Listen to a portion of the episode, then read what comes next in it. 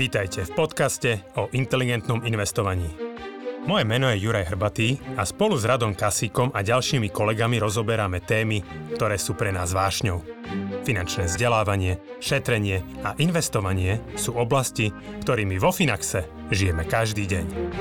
V tomto podcaste sme spojili naše vedomosti, aby sme vám pomohli žiť pokojnejší život vďaka dobrému finančnému zabezpečeniu. Stiahnite si do mobilu našu aplikáciu Finax a nezmeškáte nové podcasty, blogy či skvelé webináre. Dobrý deň, milí inteligentní investori. Vítam vás pri Finax Radí. Moje meno je Jaroslav Kasík a dnešnými hostiami sú Michal Vaculík a Jan Tonka. Ahojte. Ahojte. Ahojte. Aj dnes teda budeme robiť tradičné Finax Radí, odpovedať na vaše otázky.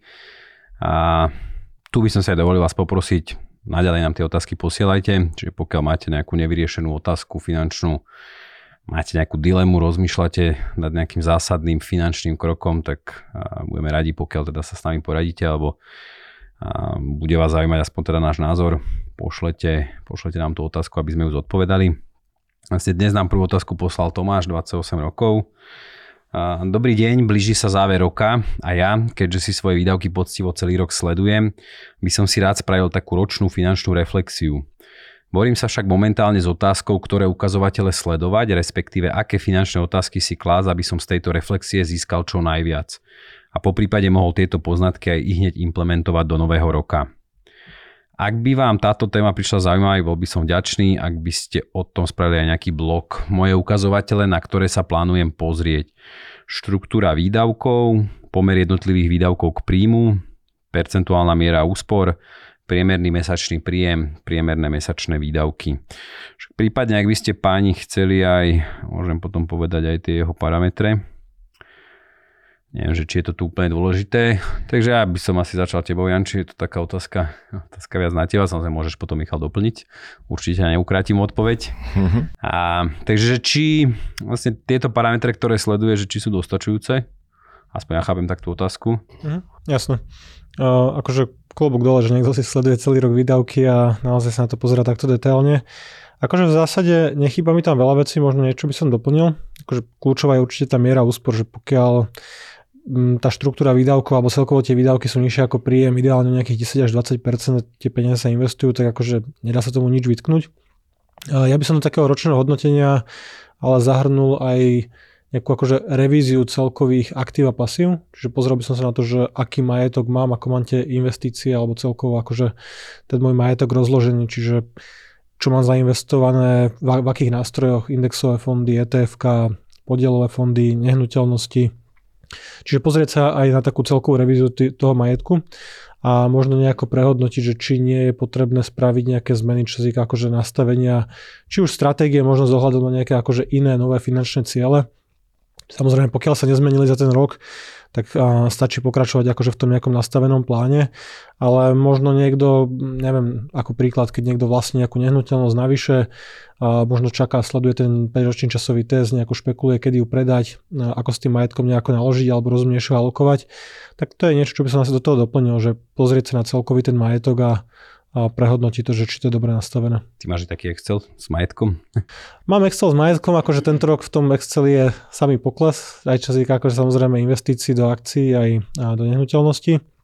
Ale ja napríklad si sledujem vyslovene, že uh, aktuálne investujem do realit, ale postupne všetky aj tak preklopím do akcie, lebo to v určitom momente nebude dávať zmysel, ale sledujem si napríklad, kedy ktorá nehnuteľnosť splní 5-ročný časový test, aby som mohol predať bez daní a odvodov a prípadne pokiaľ by som mal nejaké iné investície, neviem, hovorím podielové fondy, krypto, individuálne akcie, tak sa treba pozrieť, že v akom sú zisku, strate, či sa s tým dá niečo spraviť, nejako to presunúť, zoptimalizovať. Čiže predpokladám, že Tomáš má veľmi podrobné Excel alebo nejaký systém, v ktorom to sleduje. Ale hovorím, akože ja by som tam doplnil ten majetok a prípadne pokiaľ sa nejako zmenila tá životná situácia, či už tam bol nejaký náraz príjmu alebo ja neviem, narodenie dieťaťa a podobne, akože v takých bežných domácnostiach, tak to treba nejako akože zakomponovať potom aj do toho finančného plánu.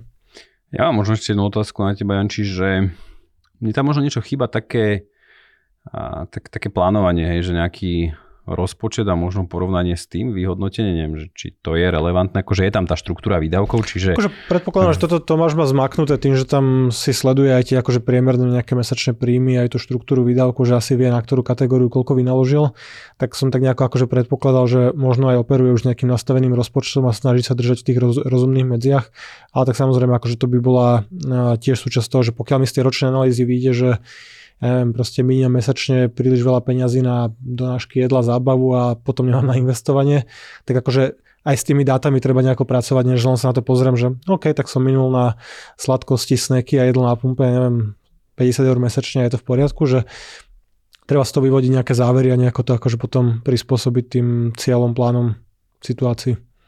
Sa tak uspievaš, Michal, chceš niečo doplniť? Vyzerá, že hej. Tak som premýšľal, že, že čo sú tvoje, si na zábavu? Že, že čo sú tvoje najväčšie výdavky mesačné? Donášky spomína často. Spomínaš tie, tie sneky? Na, donášky jedla určite. Uh, ja by som k tomu doplnil, že toto bolo dobrá vec s tým plánovaním, že je veľmi dôležité ešte, že Tomáš to asi robí, ak nerobíš, ako ostatní, ak to nerobíte. Taká rada. Je veľmi dôležité si k tomu dať aj taký, že, že nastaviť si time management k tomu, že, že kedy to budem robiť.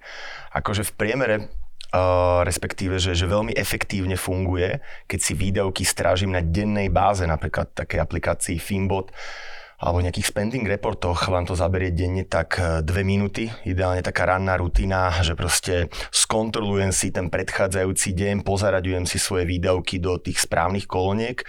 Treba tam spraviť potom týždennú revíziu, čo je takých 10 minút, že akože zhodnotiť si, že kde som oproti možno nejakému budžetu, že, že či som niekde výrazne neušetril, alebo výrazne to to nenavýšil, tie výdavky. No a na konci mesiaca, možno taký väčší, polhodinový taký, taký audit toho, že keď som niekde úplne odbočil, tak aké musím spraviť ďalší mesiac zmeny, aby sa mi to neopakovalo, akože odbočil myslím negatívne, že viacej minul a naopak, že ak som viacej ušetril, tak si musím spraviť nový plán, že čo s tými ušetrenými peniazmi a vyhodnotiť si, že či to viem udržať.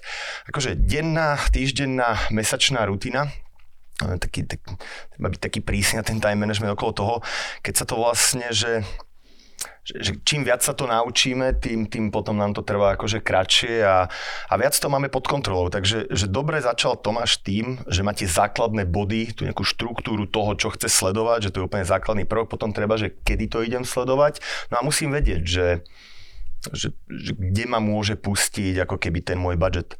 Ja takú zaujímavosť poviem, keďže tá moja úloha je vo Finaxe práve starostlivosť o oddelenie, ktoré sa stará o privátnych klientov elit, že mm, z knihy Baby Steps Millionaires od, od Ramseyho je priemerná štatistika milionárov, akože veľmi dobré údaje tam používa amerických milionárov, a, a ten priemer toho, ja poviem, že konkrétne, že koľko odkladali mesačne z príjmu, priemerní milionári, tak ten priemer je až 50%. Akože ono je to šialene ťažké samozrejme odložiť 50% z príjmu, ale že keď sa pozerám na to, že keď už je niekto milionára, že čo boli tie kroky, ktoré on spravil, no tak tie kroky boli, že, že škrtil ten svoj rozpočet, čo to dalo a dostali sa vlastne až k 50% odložených peňazí. Že, že nie je to náhoda, že niekto je milionár vo väčšine prípadov.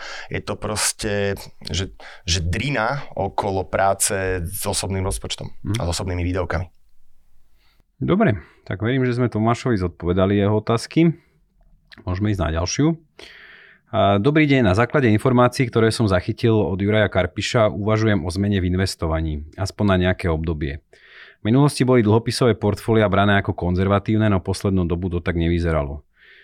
Deje sa to, čo sa deje a ak sa teraz pozriem na americké dlhopisy 30-ročné alebo 10-ročné, vidíme, že sú skoro na 10-ročnom minime. Keď to porovnáme s akciovým indexom S&P 500, stále vidíme priestor na pokles a súčasná situácia tomu aj napoveda. Čiže akože vidí priestor pri poklese tých akcií, predpokladám. Aktuálne mám vo Finaxe 100% akciové portfólio. Nebolo by v tejto dobe vhodné založiť si ešte jeden účet s čo najviac dlhopisovým podielom a začať tam vkladať rovnaký podiel voľných finančných prostriedkov ako do akciového portfólia?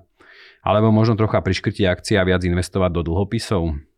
Samozrejme, čím pôjdu akcie nižšie, tým, bude, tým budú vo väčšej zlave, no nebolo by zlé využiť aj tento dlhopisový prepad.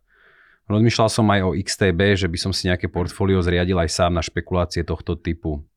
Samozrejme špekulácie v úvodzovkách nakupoval by som priebežne dlhodobo a v poklesoch by som niečo pridal. Ako to vidia mudrlanti? Začnem mudrovať? Môžeš, nech sa ti páči. Ma celkom ma zaujíma, čo poviete. Ja by som tú otázku rozdelil na dve časti a to je, že, že, že ten aktívny prístup, že mám niečo teraz robiť, mám dokúpiť, je to atraktívne, nie je to atraktívne a, a tú druhú časť by som rozdelil, že akože téma dlhopisy ako taká. Tá prvá časť je dôležitá, že Zase sa niečo deje takého nezvyčajného, čo sme tu 40 rokov nemali na dlhopisom v trhu, že proste vplyvom inflácie, zvyšovania, to, tomu tlaku na zvyšovanie sadzieb, cena dlhopisov výrazne klesa. A, a to nás ako keby tento rok je to veľmi silná téma a to nás akože núti samozrejme premýšľať, ak sledujeme, čo sa deje okolo nás, že či by som nemal spraviť zmenu stratégie. Nechcem teraz dávať historické okienko, ale že takýchto momentov pri investovaní by bolo za posledných 40 rokov, že desiatky. Desiatky momentov, kedy by som uvažoval zmeniť, nezmeniť, ako v 2009 na dne krízy, keď sa písalo o tom, že akcie už sa nebudú obchodovať tak, ako to poznáme, že proste to sa zastaví, bude to viac regulované a tak ďalej, tak pravdepodobne by som rozmýšľal, no, no nemám istých akcií niekde von a tak ďalej, že, že vždy by ma tá téma trápila. A teraz radím, sa pozrieť ako keby na to, na to portfólio z pohľadu cieľov. Že keď je môj cieľ, poviem príklad, rezerva, dlhodobé budovanie majetku, dôchodok, e, sporenie pre deti alebo akýkoľvek iný cieľ, tak toto nemusím riešiť. Hej, že proste mal by som si len zopakovať... Ale akože čo je pojitkom tých cieľov, takým spoločným uh, ukazovateľom, že, že ten horizont, hej, keď je hej, dlhý. Že, ešte raz, že čo je... Že čo spája tie ciele, že... Hej. Akože ty máš... Mali, mala by tam, že čo ich spája je investičná stratégia za tým. Že akože vo Finaxe sme sa, nie že snažili, ale sme vytvorili portfólio. Možno sa pýtam, že či pre každý z tých cieľov je dobre to 100% akciové portfólio, že, akože, že ja, si nie, to označí... Nie, nie, nie, to som nemyslel. Že ak mi môj investičný profil dovolí byť 100% akciový napríklad na sporenie na dôchodok, čo, čo ja som presvedčený, môj subjektívny pohľad, že akože nič lepšie ten investor na 20-30 ročný horizont nemôže mať ako 100% akcie. Dobre, tam nie sú dlhopisy, tak to je jasné. Ale ak mám to portfólio, že, že proste mám síce aj dlhý horizont, ale tá stratégia má v rámci odpovedí na otázky z rizikového profilu alebo z investičného profilu, nepustili viac, a teda pustili na konzervatívnejšie portfólio, ako je 100% akciové, to znamená, je tam aj podiel dlhopisov. A dneska mi vrta v hlave vlastne táto dlhopisová téma, tak akože moja rada je ju ignorovať v tomto prípade. Pretože ak som si zvolil tú investičnú stratégiu podľa nejakého svojho profilu, a ten sa nemení, že stále to vnímam rovnako, tak treba zostať konzistentný. Že toto je presne moment. Prečo? A, ja, vieš, ako, ja sa ja, spýtam naopak, že Ja, ja napríklad tiež si dovolím áno, tvrdiť ja možno teraz, že ja počkaj, že, že, počkaj, že ja ako keby tiež pripúšťam, že napríklad v najbližšom roku môžu dlhopisy zarobiť viac ako akcie. Súhlas. A teraz vieš, že mám ísť radšej do tých dlhopisov ako akcií? Dobre, ale to, je, to sa zase dostávame k tomu istému, že, že to je otázka, ktorú si určite pokladá e, veľa ľudí, ktorí nad tým premýšľa. A teraz, že, že ako mám pravdepodobnosť, že sa trafím, hej? A teraz, že, že čo tým ja dosiahnem? Že, že čo keď sa netrafím? Hej? Že odpovedzme si, čo keď sa netrafím? Čo bude ten krok 2? Lebo toto celé je vlastne nejaký môj aktívny prístup k tomu portfóliu. A keď budem aktívne prístupovať k tomu, že dneska navýšim takú zložku, lebo sa mi zdá atraktívnejšia, som presvedčený a je tam aj koparácia za tým, lebo ono vždy pri tých rozhodnutiach, akože pri tom premýšľaní je koparácia, akurát nám história ukazuje... v Áno, akurát nám história ukazuje, že to naplňanie už je problematickejšie. Že tá konzistentnosť v minulosti fungovala že proste vydržať v tej stratégii ako v našich portfóliách je automatizovaný rebalancing. To znamená, že keď jedna zložka sa, sa do, hornej alebo dolnej strany uh, nadváži teda alebo podváži voči ostatným, no tak my spravíme automatizovaný rebalancing, že my vlastne vypredáme dlhopisy, dokúpime akcie, alebo opačne, vypredáme akcie, keď sú vysoko, dokúpime dlhopisy. Takže využijeme ten, ten pokles aj v tejto, v tejto forme. Uh, treba pri tých cieľoch byť konzistentný kvôli tomu, že táto špekulácia, že idem sadiť na to, že, že niečo môže výraz, nemusí výraz, akože, že môže stať draho. Keď sa stane opak, že... že a väčšinou stojí. Hej. Hej. To je presne tá odpoveď. Dlhodobé výkonnosti tých portfólií sú kvôli tomu, že keď sa pozrieme na každý kalendárny rok za posledných 20 rokov, tak zistíme, že tam kopa totálne priemerných a podpriemerných rokov a je tam kopa brutálne nadpriemerných rokov. Že sú roky, kedy portfólio, neviem, 50 na 50, 50% akcie, 50% dlhopisy zarobilo, že 15% čo je, čo je o polovicu viac, ako je dlhodobý priemerný výnos akciového portfólia. A teraz si predstav, že ty tvojim rozhodnutím že idem viacej do dlhopisov, sa práve netrafíš a príde rok, kedy tvoja trošku konzervatívnejšia stratégia napríklad na rezervu alebo nejaký krátkodobý cieľ alebo strednodobý okolo 3 až 5 rokov, kde je väčšia zložka dlhopisov, takže ty ju vlastne mysneš a ty v tom roku namiesto 15 máš 2%, lebo si zmenil stratégiu, no netrafil si sa. Tak ono to vlastne znamená, že ty nikdy, no nikdy, tak skoro nedosiahneš tie priemerné výkonnosti tých, tých daných zložiek. Čo sa týka dlhopisov, hovoril, že, si takto pomôžem, že, že dlhodobo boli brané ako konzervatívne, no poslednú dobu to tak nie je. A teraz otázka je, že ako berieme konzervativizmus. Hej? Že, že ak beriem konzervatívnosť na základe nejakej volatility, teda cenového výkyvu, tak áno, totálne súhlasím, že, že tento prepad dlhopisov je, je najväčší za 40 rokov. Keď sa bavíme o tých splatnostiach dlhopisov okolo 10 alebo 30 rokov vplyvom toho zvyšovania sadzieb. No alebo teda inflácie. Uh, nesúhlasí s tým ale z pohľadu, že, že ono to akože znamená, že ak má dlhopis menšiu kolísavosť, tak je viac konzervatívnejší, že toto mi nesedí, pretože by to potom znamenalo, že keď povedzme nejaké Sloven, zabrdnem, že keď nejaké slovenské korporátne dlhopisy, ktoré sú preceňované tak, ako sú, tie, tie bezratingové a podobne, nemajú žiadny cenový výkyv, akože americké a európske štátne dlhopisy trojačkových a dvojačkových krajín, spravili 10-20% pokles na cene, tak to znamená, že nejaký slovenský korporátny dlhopis, ktorý sa nepreceňuje, že je konzervatívnejší, no to nie je pravda. To znamená, že tá konzervatívnosť uh, tkvie niekde inde. Ona tkvie v totálne, akože to sú trojačkové, dvojačkové dlhopisy, v maximálnej likvidite, ktorá tu bola vždy. Pri každej jednej kríze za posledných, posledné desiatky rokov bola na štátnych dlhopisoch vždy absolútna likvidita. Keď krachovalo Grécko v 2011, keď bola finančná kríza, na štátnych dlhopisoch, ktoré aj máme v portfóliách, bola vždy maximálna likvidita.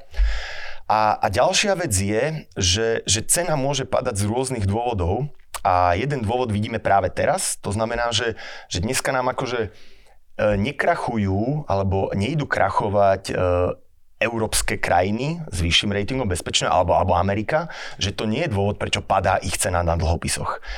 Ale aj z takého dôvodu cena môže padať. To znamená, že, že to je pre mňa ako keby dôkazom, že dobre, že daný dlhopis asi nie je konzervatívny, keď proste cena nejakého balíka dlhopisov sa nehýbe, ale príde nejaké Grécko, povedzme, ako v 2011 predtým a cena takého štátneho dlhopisu sa začne výrazne prepadať oproti ostatným. No tak to znamená, že áno, že tam už, tam už ten konzervativizmus sa, sa stráca.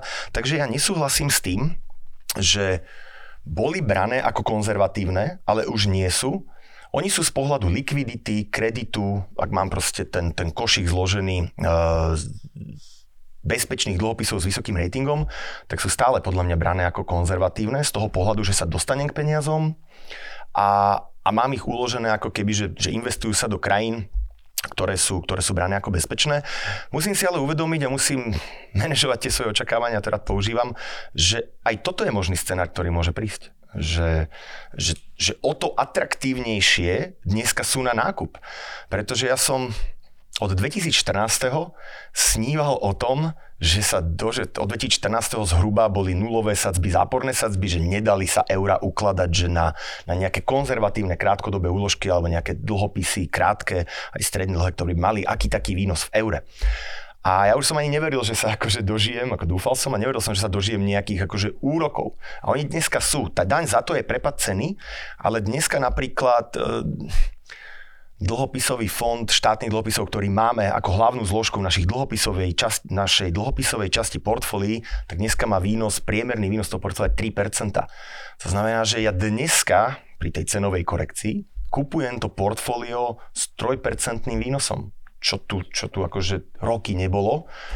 A, a toto je ten môj pohľad na to, že, že pre mňa sú stále konzervatívne, pretože ja si ten konzervativizmus ako keby zamieňam za tú bezpečnosť. Že nie za cenový výkyv. Práve naopak, a to je možno posledná vec, ktorú poviem, že keď všetky dlhopisy na svete, to štátne, korporátne, bezpečnejšie korporátne, menej bezpečné ako s horšími ratingami, majú výrazné cenové prepady, tak by som iba upozornil na to, že by príde veľmi divné, ak sa obchodujú aj dlhopisy, ktoré tie prepady nemajú. Ktoré nereagujú tak, tak prudko na to, že, že to je pre mňa taký, tak, taký moment na zvýšenú pozornosť toho, že asi to nie je OK. Ale by som povedal, že vlastne aj tá volatilita sa nemení. Akože, že dobre, že je výraznejšia teraz, ale tá dlhodoba je stále výrazne nižšia oproti akciám. Že to, je, to sú presne tie extrémne štatistike, že neviem, za raz za 50 rokov sa niečo takéto udeje, že sa to vychylí, že akože nemám čo k tomu povedať, iba je to také, že žiaľ, že, že treba možno niekde s malým percentom pravdepodobnosti čakať aj na toto, ale kúpen nemení to, nemení ja, to nejak ja vieš čo, že ešte to mám fundament. poznačené, že k tomu XTB sa vyjadrím. Aj keď som povedal, že to je posledná vec. Prepačujem ti.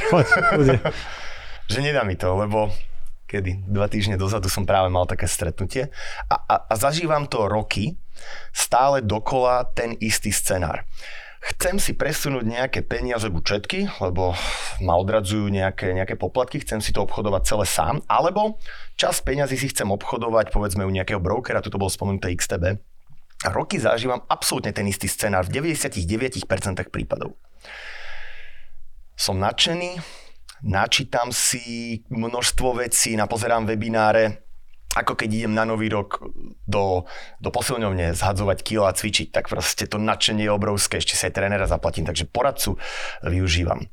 Teraz začnem zistím, e, nič nie je horšie ako mať prvé úspechy nadpriemerné, že to, to akože ego ovládne, ego ovládne cez celého človeka a investičné rozhodnutia začnú byť akože až, až iracionálne.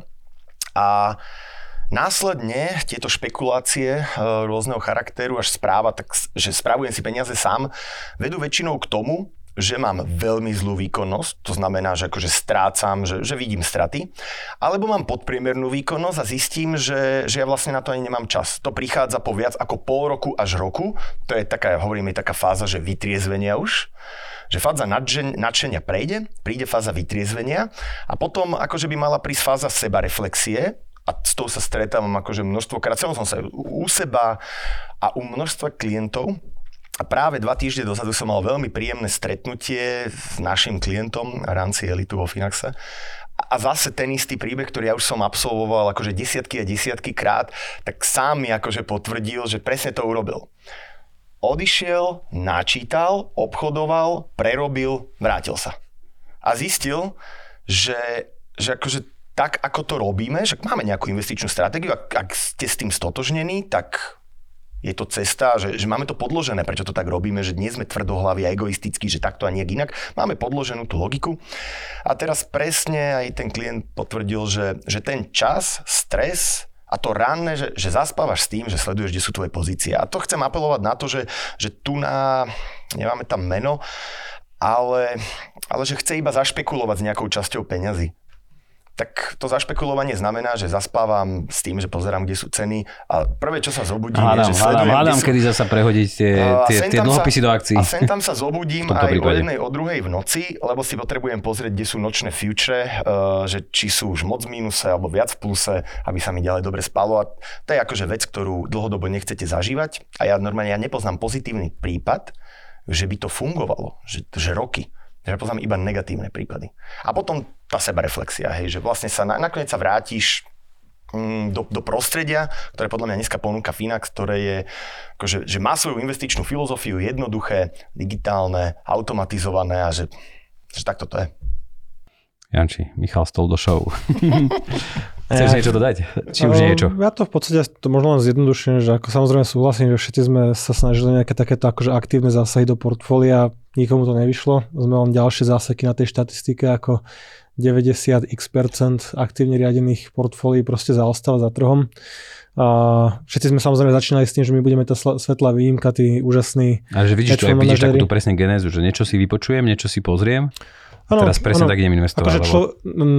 najväčšie nebezpečie človek predstavuje pre svoje peniaze, keď si sa do toho pustí tam na začiatku, že vtedy práve mám pocit, že a veľa viem a ešte neviem, čo neviem, to príde až tými skúsenostiami časom. Všetci sme vymazali x účtov a kopec peňazí, ktoré sa mohli dlhodobo krásne zhodnocovať. Ale akože ešte k tomuto, že OK, že samozrejme súhlasíme, že pri dnešnom investovaní tie očakávané výnosy na dlhopisoch sú zaujímavejšie, sú lepšie ako predtým.